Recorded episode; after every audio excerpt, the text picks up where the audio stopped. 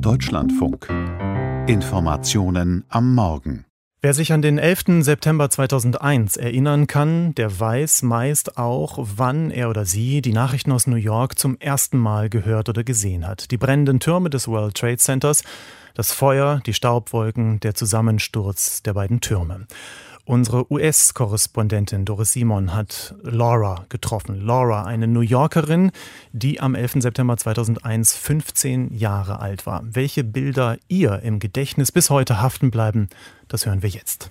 Yes, I remember. I'm 15 years old. My dad works at you know, five World Trade Center. I've got to go downstairs right now and see. 3000 Schülerinnen und Schüler waren im Unterricht, als kurz nach neun über die Lautsprecheranlage von Bronx Science die Ansage kommt, wer jemanden kennt, der am World Trade Center arbeitet, soll bitte ins Sekretariat kommen.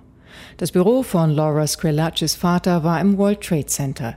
Viele an Bronx Science, einer öffentlichen Highschool für Schüler mit Spitzenleistungen in Mathematik oder Naturwissenschaften, hatten Eltern im Finanzwesen, erinnert sich Laura. Mit ihr liefen ein paar hundert Schülerinnen und Schüler die Treppen zum Sekretariat herunter. You have an announcement over the loudspeaker that if you know someone or someone in your family works in the World Trade Center to come down, you're getting a couple of hundred people. Die Durchsage sei völlig ruhig und neutral gewesen.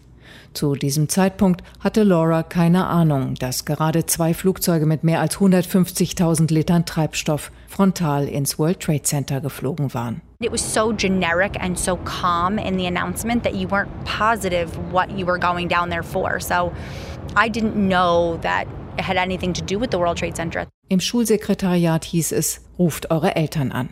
Laura hatte Glück. Ihr Vater war an diesem Tag nicht im Büro, sondern auf einer Schulung. Viele Mitschülerinnen erreichten niemanden an diesem Morgen. Aus Unsicherheit wurde schnell Unruhe und Angst. Der Unterricht wurde abgebrochen. Fernseher gab es nicht in den Klassen von Bronx Science, aber einige hatten Radios dabei. Gerüchte machten die Runde. Ein Flugzeug soll das World Trade Center getroffen haben. Aber dann gab es auch Berichte, ein Flugzeug könnte auch hier oder da eingeschlagen sein und so kamen Fantasieberichte zustande. Das Einzige, was wir sicher wussten, niemand ist in Sicherheit.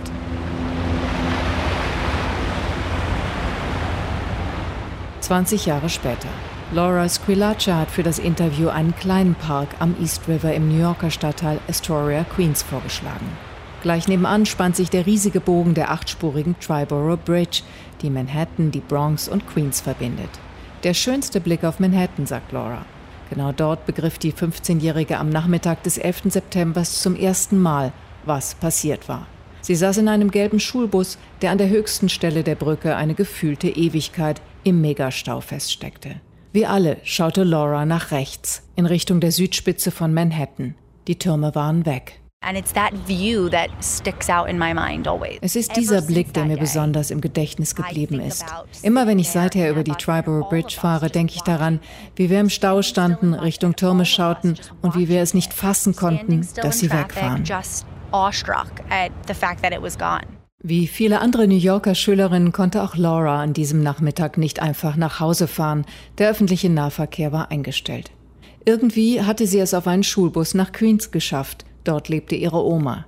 Die Fahrt war gespenstisch. Mehrere Teenager hatten ihre Eltern auch nach Stunden nicht erreicht. Keiner sprach darüber. Es sprach überhaupt niemand. Teenagers, they're always crazy and loud and all of these things going on. And I don't remember Teenager sind eigentlich immer laut und machen Blödsinn. Ich kann mich nicht daran erinnern, dass irgendjemand geredet hätte. Auch nicht, dass ich geweint hätte. Kein Mucks von irgendjemand. Dieser bemerkenswerte Blick auf einen pechschwarzen Himmel um drei Uhr nachmittags an einem Dienstag. Links ist es sonnig und schön und rechts Asche, Glut, Rauch, Feuer. There's ashes and ember and smoke and fire. Am nächsten Tag fuhr Lauras Mutter mit ihr und den beiden Brüdern an die damals noch nicht abgesperrte Stelle des Anschlags. Der Mutter einer Geschichtslehrerin war es wichtig, dass ihre Kinder mit eigenen Augen sahen, was passiert war, um das Ausmaß der Katastrophe zu sehen und um sich später besser daran erinnern zu können. Niemand aus Lauras Familie starb bei den Anschlägen des 11. September. Aber der Tag hat auch bei ihr Spuren hinterlassen. Das Gefühl, meine Eltern können mir nicht helfen. Das hätte mein Vater sein können. Mein ganzes Leben hätte so anders aussehen können, wenn nicht eine Kleinigkeit, wenn nicht ein kleiner Moment gewesen wäre. Die Sicherheit war weg, sagt Laura heute, und die Zuversicht, dass alles gut wird. Das ging vielen Kindern und Jugendlichen nach den Anschlägen des 11. September so, vor allem in New York. Bis heute sind viele deshalb in Behandlung. Laura hatte in der Folge weniger Angst als Ohnmachtsgefühle. Die sind heute verschwunden.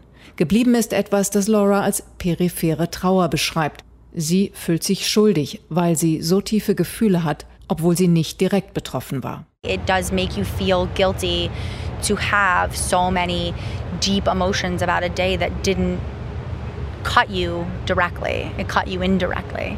You have like peripheral grief. Aus Laura Squillaces Viertel in Brooklyn stammten viele der Feuerwehrleute und Polizisten, die sofort nach den Anschlägen am World Trade Center im Einsatz waren und die später an den Folgen starben, an Krebs oder Staublunge. Wenn man mit jemandem sprach, erinnert sich Laura, dann wusste man nie, ob sie Verwandte verloren hatten.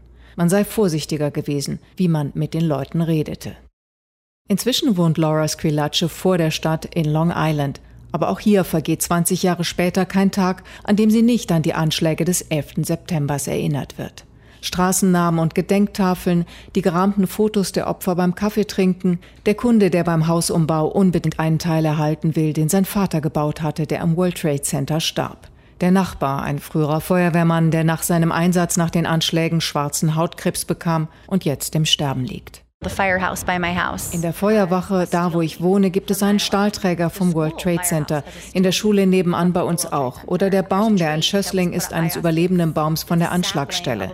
Der 11. September ist einfach überall. Man braucht das Datum nicht. Dieser Tag ist jeden Tag. Wenn man genau hinschaut, sieht man ihn überall, besonders in New York.